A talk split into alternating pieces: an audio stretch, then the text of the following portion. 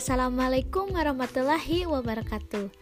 Bertemu lagi dengan saya Dila Mipaujia Nah, kali ini kita akan membahas tentang pencemaran udara.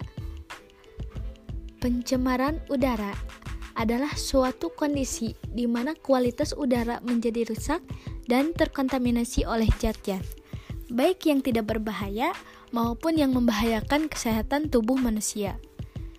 Pencemaran udara biasanya terjadi di kota-kota besar dan juga daerah padat industri yang menghasilkan gas-gas yang mengandung zat di atas batas kewajaran.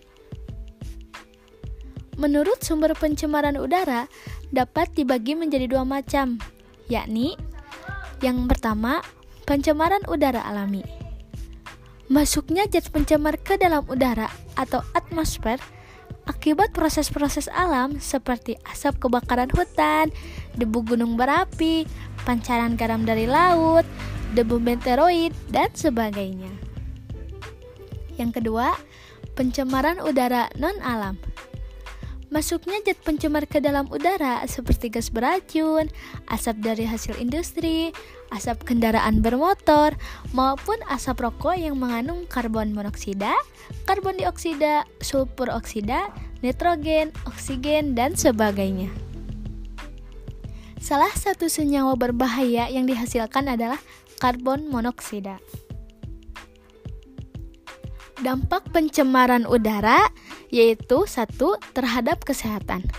Pengaruh pencemaran udara terhadap manusia selain berupa kematian dapat juga berupa penyakit seperti sesak napas maupun kanker paru-paru. Yang kedua, terhadap lingkungan.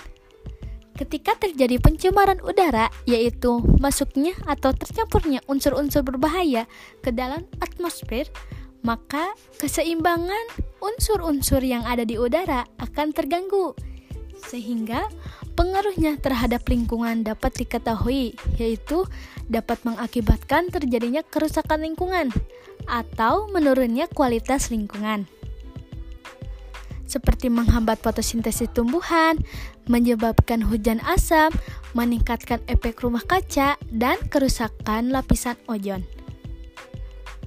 Solusinya yaitu ada peran pemerintah yang aktif menggerakkan penanaman pohon, mengurangi emisi atau pembuangan gas dengan cara memilih bahan industri yang aman untuk lingkungan. Pemasangan filter pada cerobong asap pabrik-pabrik. Mengurangi pengurangan kendaraan bermotor. Oke, sekian materi yang dapat saya sampaikan. Semoga bermanfaat. Wassalamualaikum warahmatullahi wabarakatuh.